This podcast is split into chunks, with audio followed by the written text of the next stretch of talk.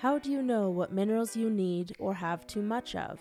Learn more from Glenn Ravenberg in the Soilworks episode about correcting the cause of mineral deficiency. It is always cheaper to correct the cause than react to the symptom. This is the Soilworks Correct the Cause podcast featuring Glenn Ravenberg and brought to you by Soilworks and Acres USA. Thank you for joining us for episode four. In the third episode, we went through the hot topic question of to till your land or not. In this episode, we are going to switch gears and we're going to talk about the mineral tie ups in your soil and sap testing with soil expert Glenn Ravenberg, who joins us for every episode in this series. Our goal today will be to help you determine the cause of your mineral deficiency and to give you some solutions to correct those causes. Glenn, thank you for joining us again. Hey, thank you. I'm glad to be here. Thank you, Glenn. This gets right into what we love to talk about at Acres USA, which is minerals and biology and the soil and all that fun stuff. So, uh, first big question my soil test shows excess minerals. Why do I have a deficiency then on my SAP test? Oh, that can't possibly be. If the minerals are in the soil, they've got to be in the plant, aren't they? People are doing a lot of different testing sap testing, tissue testing, petiole testing, and that has been a question that has come up a lot lately. And they go, What the heck? What gives? I've got all these minerals in the soil. Why aren't they getting into the plant? Well, no matter what kind of test you do, one thing you have to realize copper, iron, zinc, and manganese are tied up or chelated by a particular large used herbicide that is also an antibiotic by patent and, uh, and registration.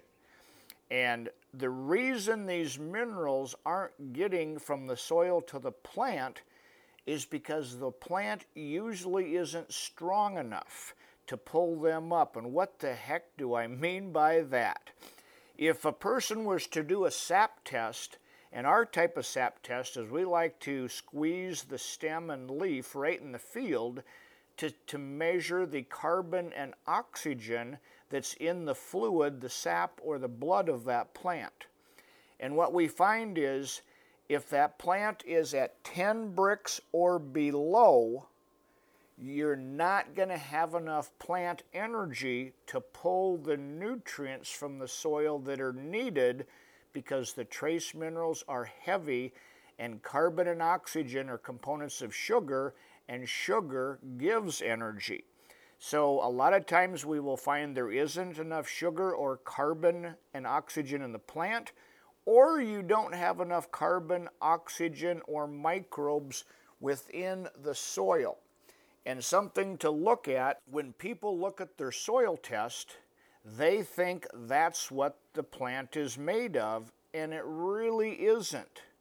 The plant is made up of carbon, oxygen, and hydrogen, and those three elements make up 94% of the dry matter weight of a plant and that carbon and oxygen has to come from microbes in the form of CO2.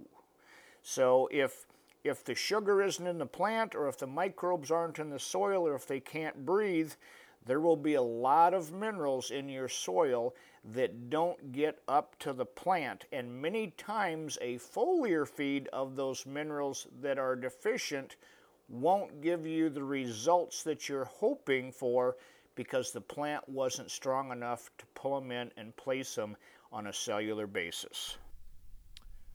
Thank you, Glenn. That's fascinating as always. Uh, uh the follow up question then is what makes my soil minerals uh, available or bioavailable? Oh, wow. There's a lot of things that can tie up minerals and can turn a single elemental mineral into a compound, and plants don't like compounds. The plant wants to be fed by the microbes, and what I mean by that is the microbes we call the cooks of the kitchen. And the minerals that you see on the soil test, they are designed to make the structure of the soil and create a home for the beneficial soil microbes to break everything down and to make plant food. And so, what we look at to get minerals bioavailable, we have to have air in the soil and we have to have food for these microbes. And the number one and number two ingredients that microbes need are carbon and oxygen because they give off carbon dioxide. So, by, by getting the microbes in the soil and making sure they have air, your trace minerals within the soil can and will be more available. Okay, then, is there one key element that makes all the minerals available? Yes, and depending on who you talk to, you may get different answers. Our answer for that, the alpha or the lead mineral, we look at as calcium. And here's why. Calcium makes up the largest volume of any mineral within the soil. Calcium makes up the largest volume of any mineral in animals. Calcium makes up the largest value in minerals in humans. So we consider calcium the mother of all minerals, and she's the mineral that lines things up and gets everything going the correct direction and uh, basically keeps house in the soil and in the plant. And your soil test may show that you have a lot of calcium in your, in your soil, but if you're getting lumps or clumps or clods or crusting, that soil has has basically pulled the calcium down to a level below the zone that the microbes can get at it. Okay, so it all starts with calcium and works around calcium. Uh, basic question then how do I get calcium in my soil, and what's the right type of calcium to get into the soil? There's a lot of calciums to choose from calcium carbonate, lime, limestone, gypsum, calcium nitrate, calcium chloride. All calciums are beneficial, but depending on what they're hooked to, will be determined on how available those minerals are. And uh, we've been working with a calcium for over 30 years that's a deionized calcium that makes it more available, that it can be sprayed with water, and it's a small volume. It's, it's very active. It is immediately available, and it's just a topical spray and you need soil contact, and that calcium we can it will be introduced as mother to your soil to start getting the house in your field realigned and getting the minerals where they need to be so that you can utilize them in the plant and sell them as yield. Great. Thank you, Glenn. Uh, one question before we wrap up. I'm walking my fields. What do I look for to notice mineral deficiencies?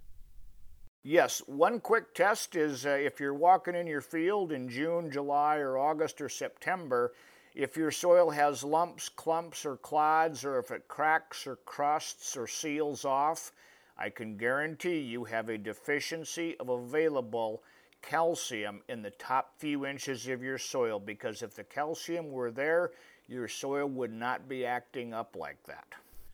All right. So, uh, to review what we learned in this episode, we learned all about mineral deficiencies. We learned that uh, just because they're in the soil does not mean they're available to the plant. Uh, to do that, you got to make sure you got oxygen and calcium in the soil, which kind of triggers everything to start working together.